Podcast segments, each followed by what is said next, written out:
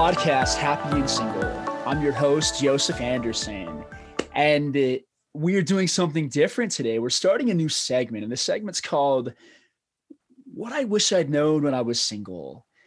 And what this is really about is finding, helping people find hope and happiness through the stories of other people. The other day, I was sitting around and and I was thinking what would be really cool is getting people on that have shared their stories about how they've, I don't want to say made it through being single, but but how they've but how they've made it through being single and how they also how enjoy it.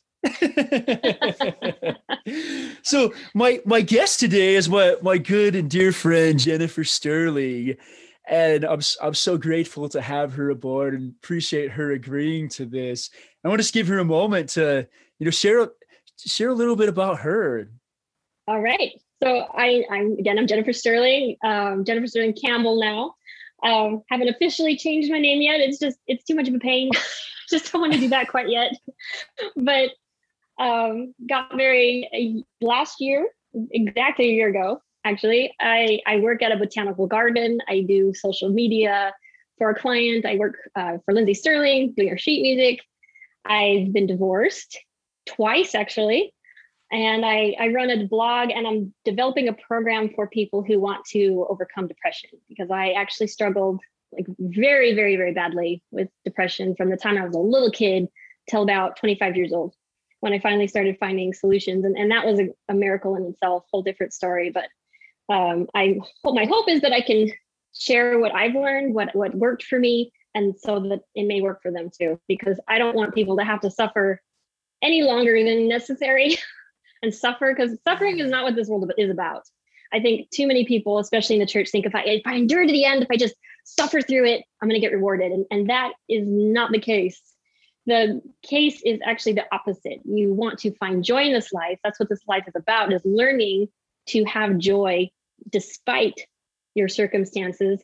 And a life of joy where occasionally circumstances may knock you off a little bit. You'll have to find find your way back right? You know you go through a stressful time but it shouldn't be always stressful with a little bit of in between it should be like generally pretty happy life and i lived a long time just believing oh, i just gotta suffer and endure endure to the end and, and that is not the purpose of life it is not to endure it is not to suffer it is to have joy and i know that joseph is one of those people who's found ways to have joy as well. And, and I've surrounded myself with as many of those kinds of people as I can. And I'm grateful to have uh, Joseph in my life for sure. He's an amazing person. So I'm grateful to be here. I, I just love that. The eat.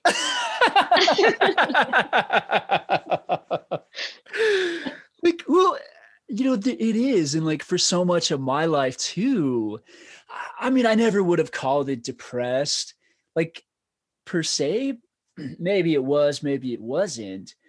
But for me, it was really just feeling this pressure like that I had to be married in order to be happy. That if I wasn't mm-hmm. married, I was not allowed to be happy. And if I'm being really honest, hopefully I don't get like, you know, thrown under the bus for saying this, but for a long time, like you know, especially since you and I both belong to the same faith, our church was all about get married, get married, get married, get married. It was only a, it was only just a few weeks ago they finally came out and said, "Hey guys, we just want to let you know the majority of adults in the church happen to also be just like you. They happen to be single." but for so many years it was like yeah, it was like so many years it was washed under the rug. It was like just no, that doesn't exist. We're a family church. And, and it's not saying bad about the church for sure. I think just some people, when they have a different experience of life, it's really hard to relate with other people. When, when somebody's or you think that it or you think that it's you kind of oust yourself. Like you think, oh, I, I can't be part of that group either. I don't I can't I don't have the same things in common with them. They wouldn't understand when when maybe maybe they would. you know, but you think, oh, I'm not married or I don't have kids, I just can't relate. And I, I, it does, I don't know that that's true. I think we often do that to ourselves. Well, and I think you're right. I think the second that something doesn't look like it fits in what we believe our world to be, it's like, oh, that's not for me. I don't want to deal with that. I got I got all this important stuff, my own family and all these other things to deal with. I, I can't worry about that little single person. Like, I mean, that's honestly, there are times I felt that way. And it's like, I don't know, especially with just the, the straight, the, all the stuff going on in the world. And I don't know, just like you can't, you can't just go up and hug somebody's kid anymore. Like it's just, it's yeah, it's true. Yeah. Like, where, whereas it, it can be a lonely place. I, I think that that's yeah. Satan's greatest tools, making us feel like we're alone, regardless. I mean, I cannot tell you, I, I, felt more alone when I was married for 10 years than I did when I was single. I mean, picture that. It, it's just people who of all walks of life who may seem like they're doing fine. So many people out there are lonely. They feel alone. They don't feel understood. And and it's just, I think that feeling of needing to be understood consumes a lot of people uh, you know, surprise, we, we don't need to be understood. And I think when we when we let that go, that no one needs to understand me, and I can be fine with that. I can be totally happy when you when, when I was able to let that go. Like so much relief, like just lifted off. You don't um when you don't care what people think anymore.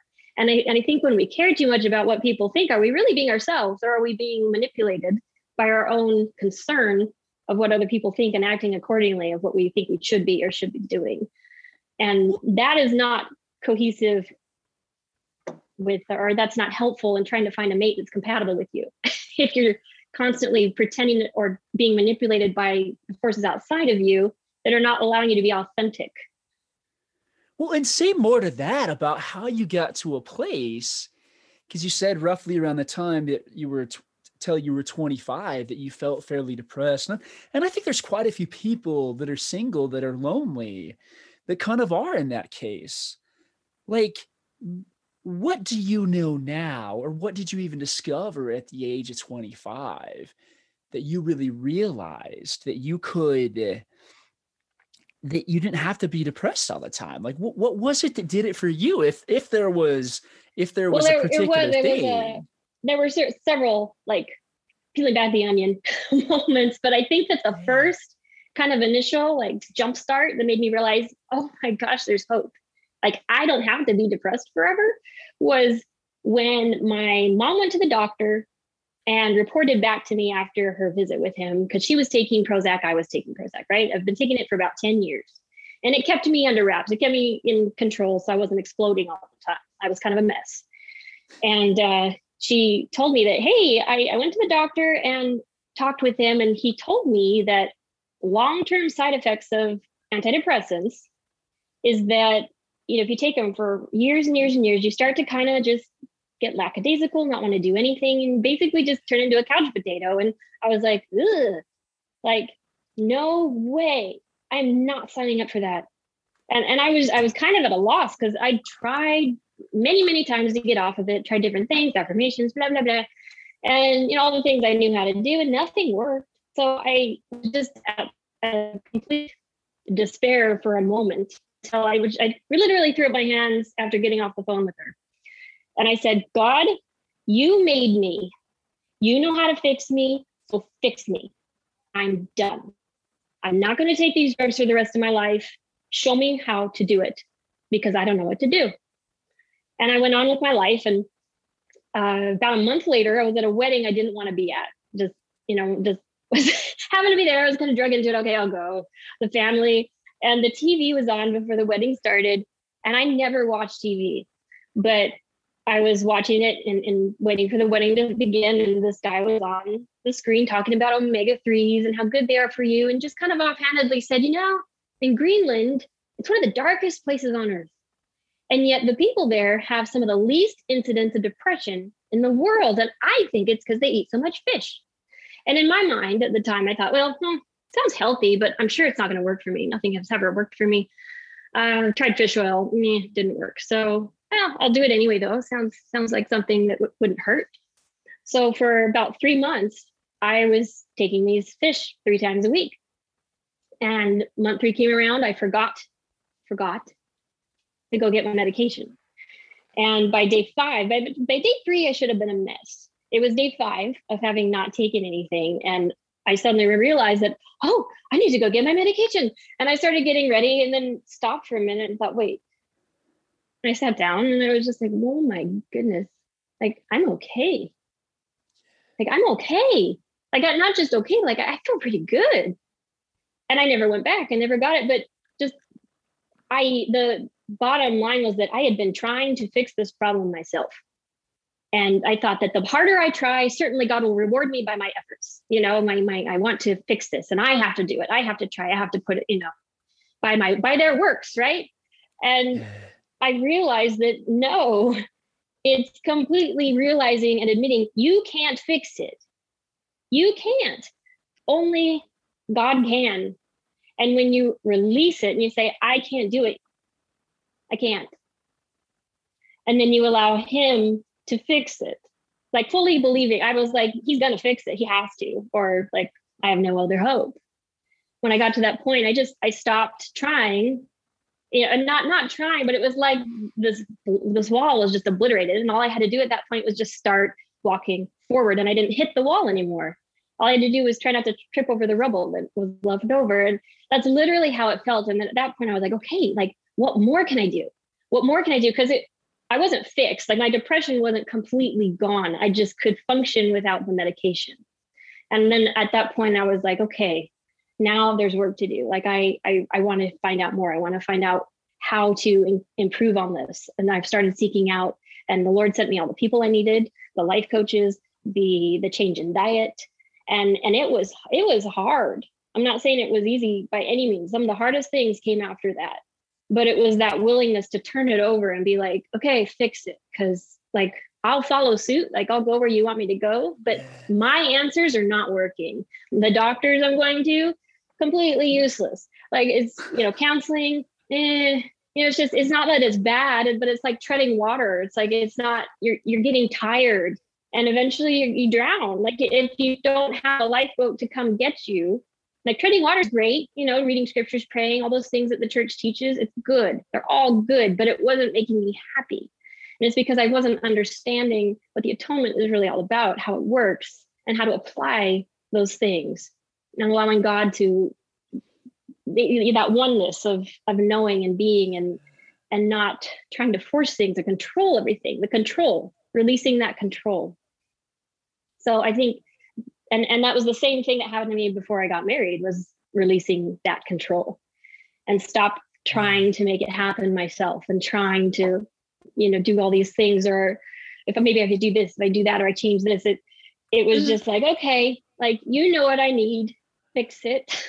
like the same thing, you know, and, when and I finally release that. And, and, real quick, before you before you jump to the story of how of how you met your current spouse, there's something I heard in that, and I was actually reading this morning in the scriptures in uh in the Book of Mormon that part about Nephi asking God to let him be strong and burst these bounds, and and all he did is it says and he loosed the bounds. He didn't. He didn't yeah. let him have that mighty moment of strength of like, I am the Hulk. He must and have read about Samson and Delilah. like he he didn't let him experience that. Instead, he's like, oh, okay, cool, they're off. Yeah. I wonder if even like a small part of him was like, no, I wanted to do this. I wanted to be strong. I wanted to be like the Hulk and just rip them off and, and and I think so often we want to do that.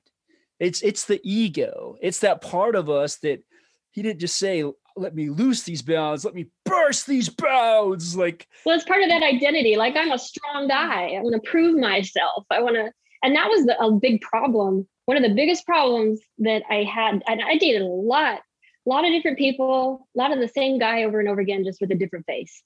And um, ultimately well say, say more say more what you mean about that same guy different face just so people understand just i kept attracting the same you, you know you kind of attract what you are. You attract what you what you believe you deserve. So if you feel like you deserve you don't deserve a great person or you're or you you set your standards here because you're like well i'm older i probably can't get a guy that's better than this. I should it shouldn't you know i shouldn't expect too much.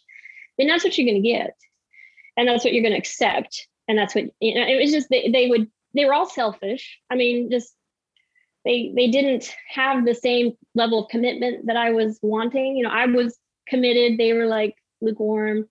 Um, they a lot of them were quite narcissistic, um, and and uh, not particularly good for my kids.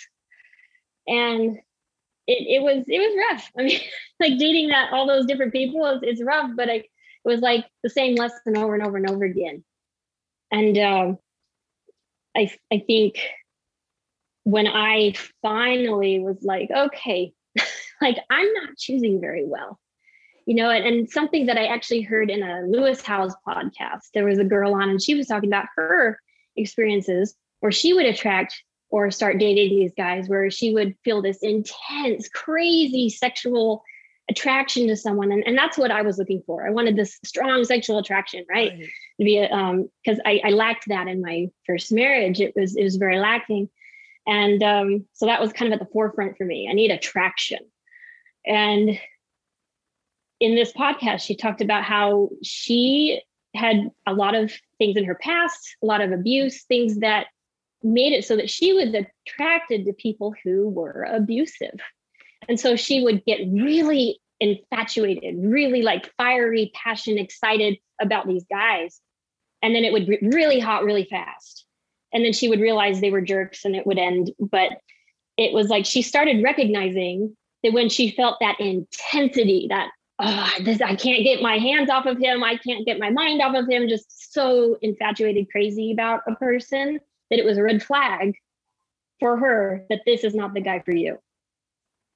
And she started recognizing that her tendency this trigger that whatever was attracting her to these kind of guys with that kind of intensity was not a good thing.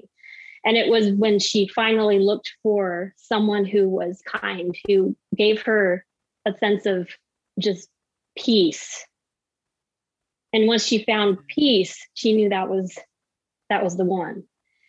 And and I took that to heart because I felt like that was what was happening to me. I kept being, you know, just voraciously um, into these guys that I knew weren't probably the best, but I thought, well, maybe, you know, I'll give it a try when if it's a maybe, I'll give it a try. It's probably not a good thing. You're wasting your time. unless you know, there's still something. I, but I was like, when am I going to learn this lesson? And I finally, after the you know the last time before I met my husband, it was probably the, the guy before I met my husband. He wasn't bad. He was he was a step up, but still just not it. He was he was very, still still selfish and um ultimately not willing to make the kind of same kind of sacrifices I was willing to make to be with him and so forth. And that's when I finally, and I had a friend who kind of beat me a little bit over the head, like, what are you doing, Jen? Just come on. And I finally realized, like, okay, you know, you're right. You know, I'm I'm just going to date and I'm going to try to date nice people. Nice people. And I and I literally was like, okay, like, and I knew this all along, but I was finally ready to let it go, let go of that. I want these things on my list. Um, and to trust the Lord and say, I know you know who's good for me please help me to find someone who is kind, who will treat me and my kids with love and respect, who will be loyal, with a ton of faith, you know, so with crazy amount of faith, equally yoked kind of things in our in our ability to follow the follow the Lord, and help me to recognize him when I show when he shows up. And you know, regardless of any of the things that I'm I'm wanting, help me to let all of that go and just trust and I I dated several really nice guys, and then I dated someone. The only one I was attracted to. I was like I went on like eight dates and spent about two weeks with this in mind. And the only one I was attracted to was the guy. like, he is a jerk, and I know it. like this is not a good guy for me. And he wanted to date me. And I, it was, I finally said, no, I'm not dating you. And here's why. Like this is what i'm looking for. Um you know i'm sure you'll find someone else get through but path you need but i'm here and this is what i want and this is not what you can give me right now. And uh, it was after i said no to him that my husband showed up. And and it was interesting because i i did. I felt that peace. There was a, a, a low level of attraction. It wasn't insane and i it took me a while to kind of like i was like this is a good person like he's he's he's kind he had all those attributes and i was like okay like i need to I need to explore this. I need to give this a chance. And he was, and it didn't take me that long, about two weeks. Uh, well, he he was visiting from Idaho. He decided to stay and date. And for me, that was that was huge because no one had ever been willing to make that kind of sacrifice. It was always like, no, I could see that they could make a sacrifice. They would they weren't willing to do it. And and he was willing to just come down here and date me, you know, like move down here. And I thought we were going to do the long distance thing. He stayed. And about a month, uh, about a month in, he he could tell I was still kind of like not sure. You know, I was I was I was gun shy. You know, I've been hurt a lot. And he asked me if I'd go to the temple and pray about it. He said, "I'm sure. I know that I want to marry you." Um, we both talked about dating a year. That went out the window. he was like, "Why don't we marry now?" and, but the problem was I'd gotten married twice before, fairly fairly quickly. You know, within you know a month, three months. Like so, this was a pattern for me that I didn't want to repeat, and I knew my family was going to be mortified if I married someone this quickly again. And um, but I went to the temple, and while I was there, I realized just that it, it would you're like this it doesn't get better than this. Like he's he's perfect for you. This is the man that you're supposed to be with. No one has ever made these kind of sacrifices for you. And the the biggest thing that i realized was that i don't have to perform for him. Yeah. like every other relationship i'd had the same the, the same guy different face I felt like I had to sell myself to them. I, felt like I had to be like, look at me, I'm pretty. Oh, look, I did my hair. Do you like me? Do you still like me this week? Do you like me today? Do you like me tomorrow? Are you going to like me in 10 years? Uh, what do I have to do to be attractive to you? Are you going to leave? And it, it just felt like I had to like seduce them all the time or like convince them that they wanted to be with me. Like, come on, you want to be with me because of this or that. Look how talented. And with him, it was just, it was surety. Like I knew this man is like he loves me unconditionally. I don't have to prove anything to him. It just is. And he's never going to leave me. Like I just knew it. And the peace that came with that and and I I came home after the temple and it was it was the coolest craziest thing. Like he was a, he's an attractive guy, but like I I was kind of holding back, right? And all of a sudden he was the most the hottest most beautiful, most attractive man I had ever met in my entire life. And and it and it what it, nothing had changed except just that knowing and understanding that that the beauty that of what I was beholding was like because we're all going to get old and ugly and gray like none of that really matters and when but it took me a while to realize that he was perfect and and our I mean I'm just going to say it our love life is amazing we're very compatible. Like all those, you know, fears that I'd had that were holding me back, you know, I don't know, you know, am I attracted enough to him? Like totally irrelevant. Like the Lord knew what I needed and the perfect man for me. And he's he's he's the the other big thing was that first the unconditional love and the faith. And the other thing was uh, I lost it for a second. sorry. But it is is the the fact that he is so forgiving. Like finding someone who can forgive you and who will accept your forgiveness like when you make a mistake. And because i'm a very forgiving person yeah. but i've been with other guys who are not so forgiving. So if i said something that offended them or that they would just get very angry and and i was i was toast forever or it would be held over my head forever. And in a relationship, I don't I can't think of anything more important because you're going to make mistakes, you're going to piss each other off, you're going to do things that hurt them. It's just the way it goes. You're you're in a very vulnerable relationship and you have to be able to forgive and do it as quickly as you can and move on. Where it it's not always the easiest thing to do and I think it, it's really the number one thing in any relationship in my opinion is finding someone who can forgive who's kind and Jennifer, you're you're sharing so much that I think super important, and I want to touch on a few things. Number one, you know, having seen pictures of your husband, he, he is he's a good he's a good looking dude, and I find it really interesting. And the thought that occurred to me as you were talking about that is it's almost like I don't know, not that something looks too good. It's just like we try to pretend that it's like, no, that's not it. Like that's that's an ugly man or you know, so something like that. And of how, you know, and I love the part actually that you talked about how, you know, you guys have an, uh, an incredible love life because that that is important to so many people.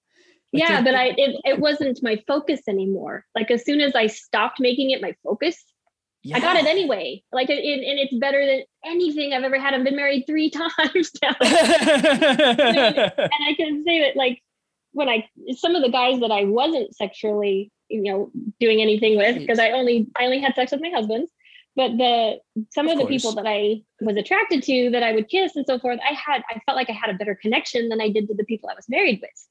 And, and I was wanting that in my marriages I, I thought I'd achieved, I found that in my second, and then and then that one just it, it dissolved very quickly. It was it was a strange one, but um, that it's kind of like the Abraham thing. I, I go back to that a lot, where Abraham had a son he loved so much more than anything in the entire world. Right? That was just yeah. the number one to him, other than God. And that's the point: is that he was willing to give up the one thing that was the most important to him in this world you know, was willing to do it, prepared to do it, was going through with it. And then he didn't even have to lose it. Not only because of his willingness, not only did he not have to lose what he wanted anyway, he got even more. And, you know, everything mm. that, everything. like, and it was, he, all he had to do was be willing to give it up. And, and I think when you're willing to give up those things you think are important, you'll, you'll have that and everything else too and it's not that our marriage is perfect but it's it's pretty dang good. Like i, I feel like we we just we have what uh, any anybody would want to dream for. And it took me what 35 years to, to find it? I mean that's a long time for you know a lot of people in the church. And i mess I, I had two failed marriages before. So it's just one of those things. If, if you feel like giving up don't you know it's just there's certain things that you're you haven't learned yet but you've got the whole your whole life to do it. And obviously the the faster the easier but giving up is not an option for me and it shouldn't be an option for anybody.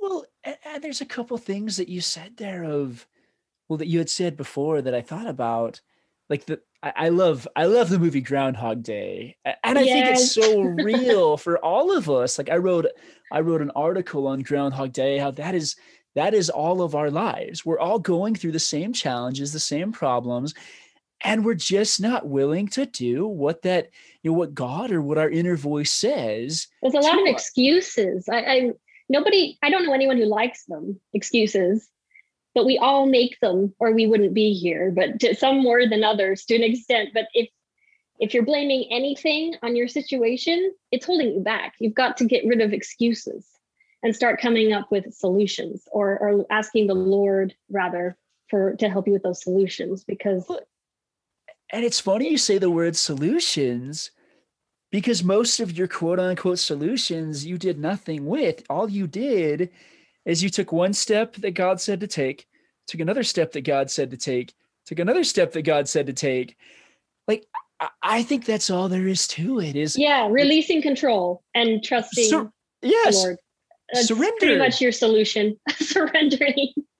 Like the more I and I knew, I knew it. Like the whole time I was dating, I was like, I know I haven't gotten there yet. Like I'm not willing to to release that control because I was scared you know, my first two marriages, I thought I, I thought these were men I was supposed to marry, and I thought I was following the Lord, and and maybe these were things I was supposed to learn, but I was scared that maybe he was going to choose another bad one for me when I'd chosen the first two. I mean, he, I did. did.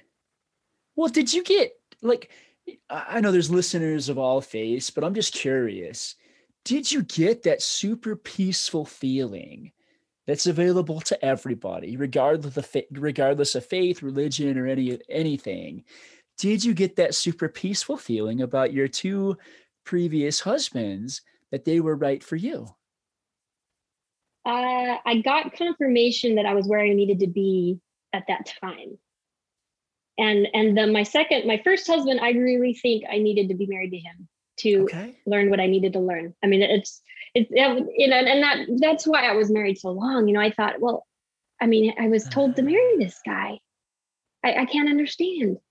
But sometimes people make choices that takes them a different direction and you can't you can't follow them there. Right. My second husband, I I felt confirmation, but then things changed. And I felt I I felt like something had changed, something, you know, that maybe maybe it wasn't right, but I thought, no, no, I need to stick with my first answer. And what I learned from that is that sometimes you need to ask again. sometimes, people change. sometimes people change. And if I'd if I had known then what I know now, I, I wouldn't have married him because I knew. But but I I was, you know, my mom had an experience where she felt confirmation to marry my dad. And then um, shortly after that, she was scared and she had all these instant like doubts and things. And, and then she realized that that was just Satan. So I kind of took that experience and applied it to myself when it was a little different because my dad hadn't changed. He was still, you know, loving and kind. And whereas the person I was, I, you know, and ended up marrying in my second marriage, he was, he was making different choices and I, I could tell, I could feel it. And I think that was the difference was his agency was taking him this way when I just thought, no, no, I, I got, I was told it was, you know, the right guy, but maybe it was just the right guy that I need to be dating at that time. And I really didn't need to be marrying him. so you know, live and learn. It was a hard lesson for sure. But and with that second guy, was it was it one of those guys that you talked about before? Of it was the same guy with a different face. Was it one of those like super attractive dudes that you're like, oh, super attractive? Yeah, he was like a Ken like Barbie really, doll. that you kind of like really, really wanted to have. And I think sometimes we kind of like force our answer on God. It's like, this is right, right? Yeah and, yeah. we get nothing and we're like oh i think i felt i, I felt a morsel of something that well, means yes i'm going him, for it with him he was kind of gravitating towards the church he was he, he was kind of mm. accepting some of that light and then there came a point where he stopped and i think if he'd kept going that direction you know towards the gospel that things could have been good but i felt it when he stopped and uh I wanted him anyway. You know, I didn't I didn't listen. Interesting. Well, and, and I love what you said there. Like I felt I, I felt a stop. Like there was there was that stop and like I had that, you know, one time when I was and I, that lack of progression like, or like going the other way where and I was like, no, no, no, no, I'll I'll pull you. It's okay. I didn't I didn't want to pull anybody, but at the time, you know, I was I wanted him so badly that I was like, oh, I'll do what it takes. I'll work. I'll do the, you know, and uh, ultimately he just I, I, didn't have that choice i would have done it um, but he just he took off you know he he left us shortly after we got married so he and it was a lot of it was the gospel um, or the what we know the belief system that i was raised with was the my, my belief system that he didn't want anymore. And he just was like uh sorry see ya. I don't i don't want to do this anymore. I don't want to be married. And and that was a tough a tough thing to go through and then questioning myself and my worth and and going through quite a dark time about three months of very very sad and wondering what i did wrong and um, questioning my path and and my intuition and being afraid to listen for quite some time you know because uh, like what if i'm wrong again you know so embarrassing so embarrassing i'm been divorced twice like who who grows up and thinks I'm gonna be divorced twice someday mm. or three times or eight or whatever, but nobody. Well, isn't it funny? Because from what I heard you saying is God told you to stop, and then and you went forward, and then you come back and you're like, I still have to question my intuition. It's like, no, God told you to stop. It's like, yeah, you know, it, it, but but we do that, and I and I know quite a few people that I've talked to they really do get in that place. They begin to question, they begin to question their faith in God. They begin to question their faith in their ability to make decisions. What what would you say to people that have been divorced twice? Because I, I can't say anything about being divorced because I've never even been married once. I mean, the closest I got was being engaged, and then God gave me a very strong stop sign, one of the strongest I've ever got in my life. Is like, mm-hmm. no, do not pass. this is not this is not the direction for you. Mm-hmm. But what what would you tell people that have been divorced twice? That are like i just I, don't think i don't think god cares. I don't i don't think there's anyone else out there for me. I don't want to go through that pain again. What would you what would you say to those people? Well first of all pain is an opportunity. It's it, it's uh, one of the greatest opportunities for growth there is. You can either become better or bitter. And i don't know it's it's i mean it, extremely painful of course to have any relationship end whether even whether you're married or, or single. Um, but we're here to experience things. And i guess that's how i've always looked at it as if I'm, I'm here to learn stuff and go and if i just hide in a box and like i don't want to get hurt again. I mean what kind of life is that? I, I i'm not willing. I i want to do to love. And and there's no shame none at all in loving somebody else even if they don't love you back. That's something to be proud of. The fact that you can love someone you know un, unhindered and it's non-conditional. And if they don't love you back you know that that's that's fine. It's cool. You know they left oh well you know you did your you did your part. You loved and you did the best you could in any given moment even if your best at that time sucked. And i can tell you my first marriage i yeah i was a mess. I, I was not a healthy person but that was the best i could do at that time. And being willing to forgive yourself and look back at that past person of yourself and go you know, I love you. I love you past version of me, you know, like 16 year old version of me. I love you. And look at the situation and go, oh, like you didn't handle that very well, did you? But it's okay. you know, because of you, I've gotten to this point, and this point is exactly where I'm supposed to be. And there's that opportunity now for me to grow and find other someone else. I mean, once that person is gone, it opens up the opportunity for the right person. And and it's not about just the right person it's about being the right you. Like if you keep going through the same thing over and over again you have to be real with it with the, the very stark reality that this is your problem. It is not their fault. There is something inside of you that is doing this and you need to figure out what it is or it's not going to change.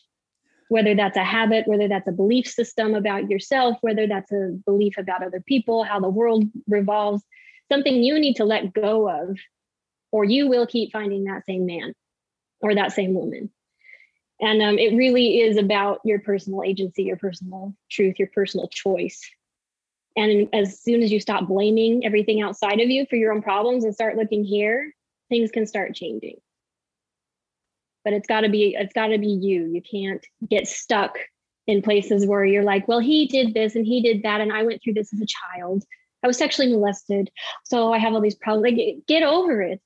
Like yes it happened but if you keep living in the past and you you're going to get you're going to be stuck there. You have to look towards the future see that person you want to be married with kids happy whatever whatever it is you know successful beautiful great posture you know like just whatever it is like like you know trim and whatever whatever it is for you that you want to see in your future you can keep living in the past and keep manifesting that past over and over and over again.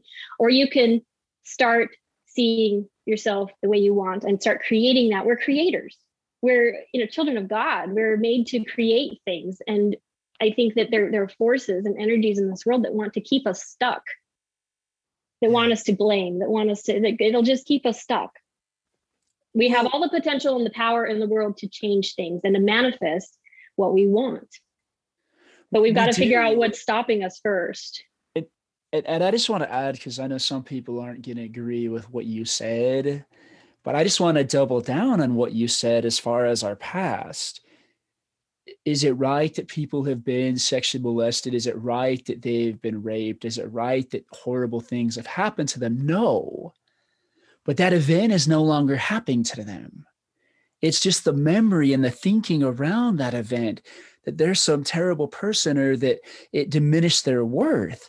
I, I can step on a dollar bill, I can smash it, like I can do I, I can do almost anything to it and it's still worth a dollar. But people don't see that and they think of themselves as used and broken and, and all these other things, whereas they're not. Like just and, and, the yeah. what's that? You said something to me one time that I was just like, yes, about how like you're watching the same like you hate this movie right why are you watching this movie over and over and over again? You don't do that with movies. If you hate a movie, you stop watching it. Like you watch it once and say, oh, I didn't like that movie. But how many of us, when we relive past over and over and over, watching the same movie over and over and over again, instead of reconciling it, saying, mm, pause, okay, like, how can I forgive this person? How can I forgive myself and let this thing go and not watch it again? That's pretty useful advice. Like, how can I, how can I forgive myself? How can I forgive this person? And how can I not watch this movie anymore?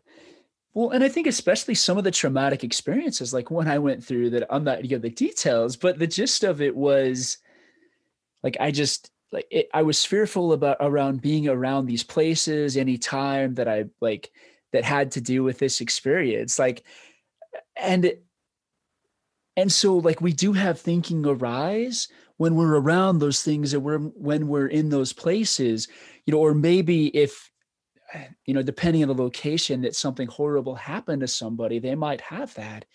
But if they understand in that moment that it is simply, I call it the crazy leprechaun voice, just trying to play, trying to mess with them.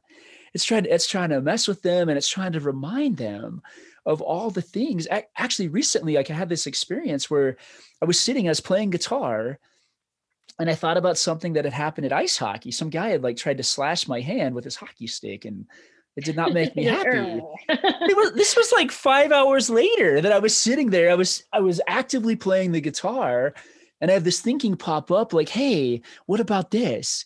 And the way I honestly look at it is you know, I look at that crazy leprechaun voice really as the adversary, the same way I believe in God, the same way I believe in a Satan. There's a higher power, there's a lower power. Look at every single movie known to man. There's almost, especially Lord of the Rings, Star Wars, Harry Potter, etc.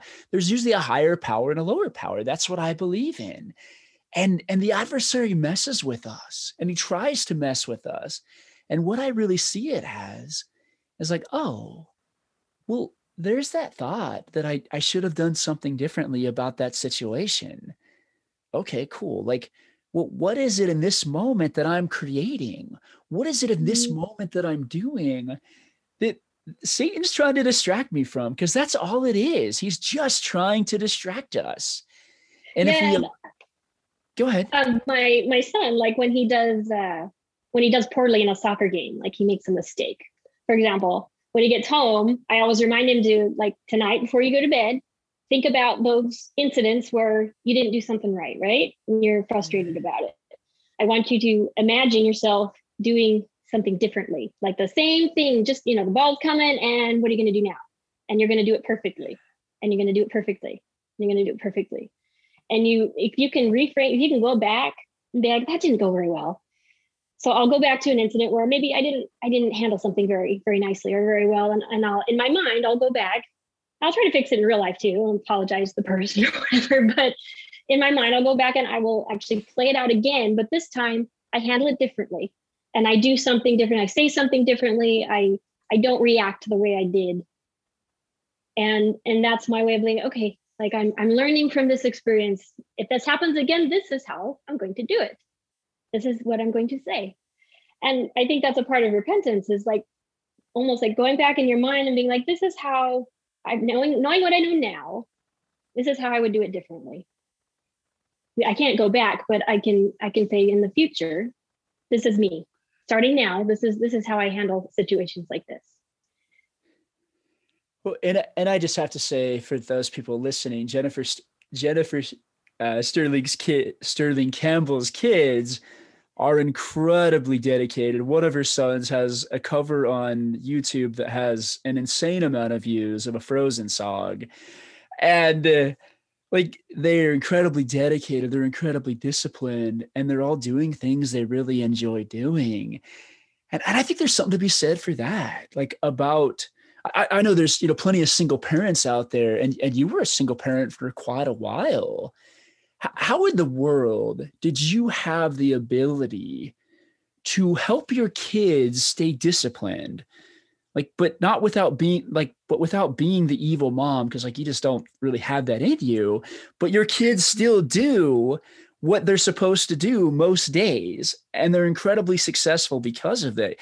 Can you speak to like the single parents of how like of how you manage that to like work do your kids and all that stuff Well, when they were really little it was it was a lot harder um i i had my kids doing you know music or, or whatnot something that they would have to do on a daily basis because i feel like it's it's unfortunate but most kids on this planet don't grow up on a farm or at least in this in this country don't grow up on farms if you grow up on a farm, you got the work ethic, you've got, you know, just goals. You have to get up, you have to do the work.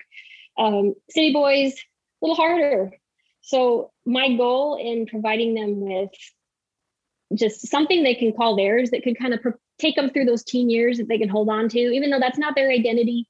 It definitely helps when you have something other than alcohol to go to, you know, or, or drugs or whatever. If you got, I'm a tennis player or I, I, I do music and so when from the time they were very young and like four or five years old, they were doing something of their choice and they would practice that 30 minutes a day and they did not play until that was done.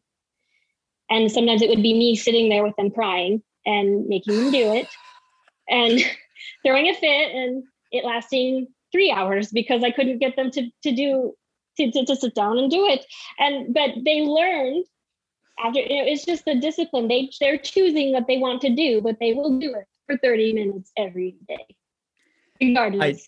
I, and now that they're older they know when mom says okay you got to practice. Okay and they'll go do it. And they read their scriptures before bed. I've i've read to scriptures to them since they were a month old. You know it was they've never known a day without it.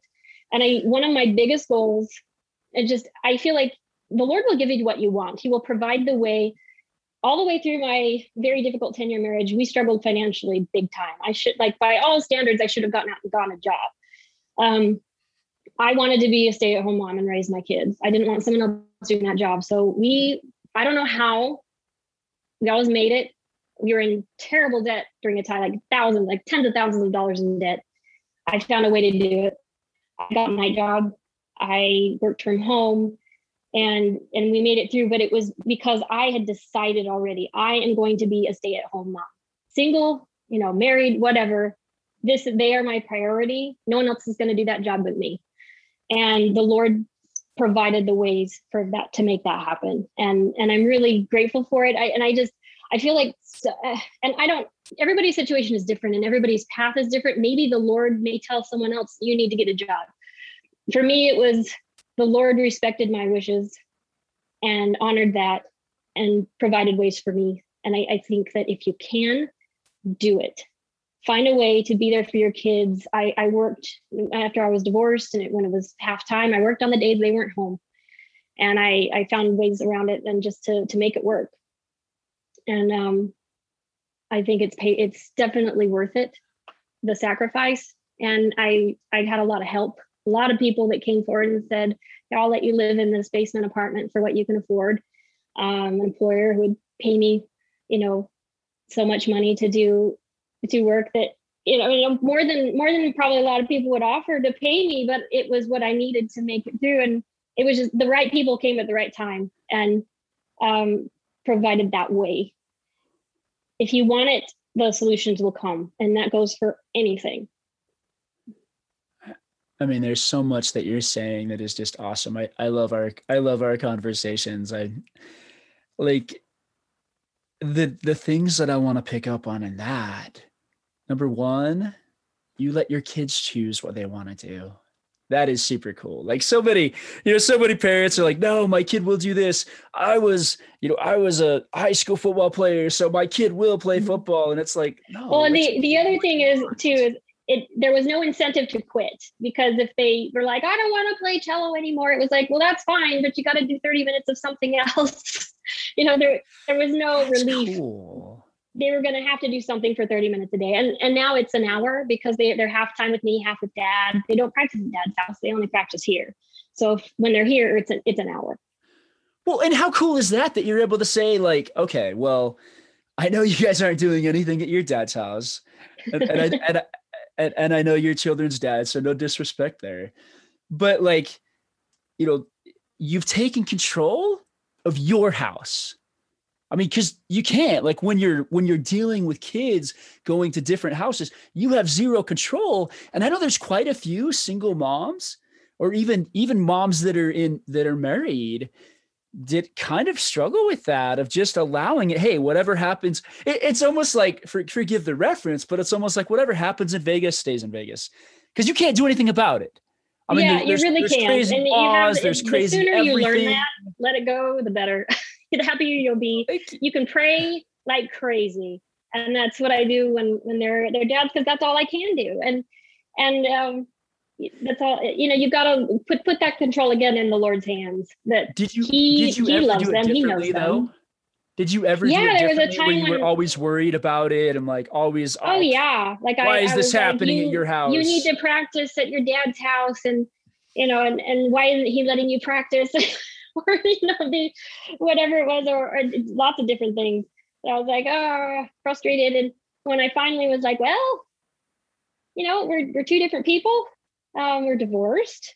That's just the reality and then you just you do you when they're with you and you let dad do him when they're with him and you don't you don't complain and you certainly don't put dad down and you support and you uphold their, their dad and you, you, this is the way we do it here and that's cool right you know but i respect that that's different than dad's house that's okay we just don't do that here and that goes for behavior you know I, I it's hard it's been hard one of my sons gets away with a lot at his dad's house the way he treats his older brother it's pretty it's not very nice. so he comes here and he tries to treat his brother that way. And we're like, mm like not here. Sorry. It's just not, that's not how we treat each other here. I mean, my mind, my mind is kind of blown just because this, for, for so many people listening, I bet this is a very foreign concept. And, and seeing honestly how, like, like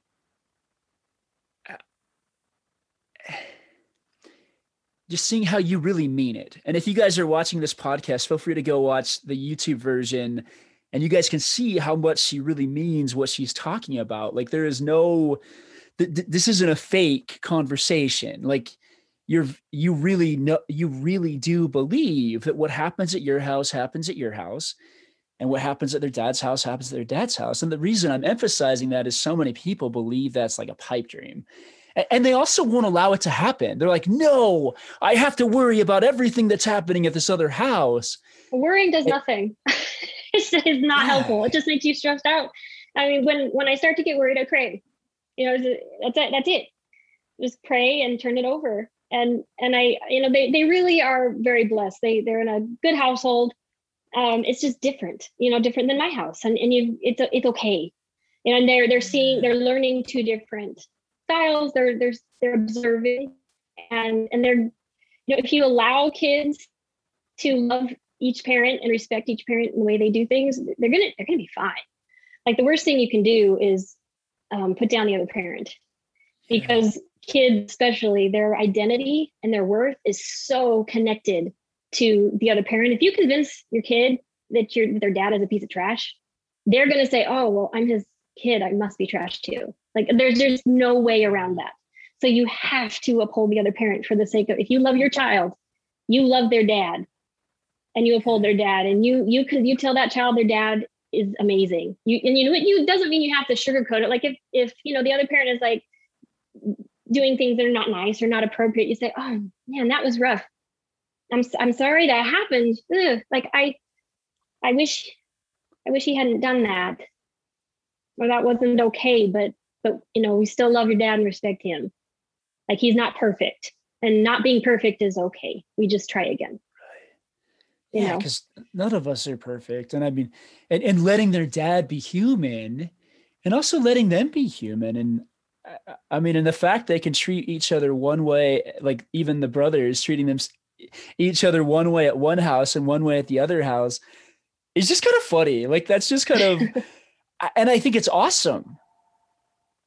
I mean, I think it's really awesome and amazing that you have that ability and you have that experience to just be with them. You know, like I just, I mean, I think that and is, agreeing to disagree. Like it's okay if you don't agree with the other parent and be like, I don't agree with that, but You know, he's allowed to, have his opinion. I'm allowed to have my opinion. you know, you don't have to be like, oh yes, yes, everything he says is fine. There's a, you, but you you relay it as an opinion. You know, I have a different opinion. You know, yeah. and you have a different opinion. We're all allowed opinions. That's what's wonderful about living in a country with free speech. so exactly. Well, Jennifer, we're, we're starting to wrap up here, but I just wanted to give you a few moments to share, like, whatever message comes to you, you know, about helping single people find hope and happiness you know during during this journey of being single when many of them really really really really want to be married and they really really want to have you know all of these other experiences that you do when you're married learn to be happy with yourself first if you can't if you can do that you'll be happy in a marriage but um, if you're looking for happiness in a marriage, you're you're never going to be happy. Like you might for a, little bit, and then it'll dissipate, and you'll be right back where you were before. You you've got to be okay by yourself, not just okay, but like really really good, really really just in a place where um, if you were single the rest of your life, you'd you'd be okay. Like you're just accepting and seeing how just playing it out moving forward with with the knowledge that of course i'm going to be married. You know the time the timing will come. It's going to be fine. But you don't worry about it. You just work on yourself. Because if you're working on yourself you're basically working on your future husband too because you're going to attract who you are right now. So if you're the better you are the your helpmeet will will be equal to that or at least along those lines. Like uh, who you are attracting right now says a lot about you and that's not to be a slap in the face. I attracted a lot of different kinds of guys.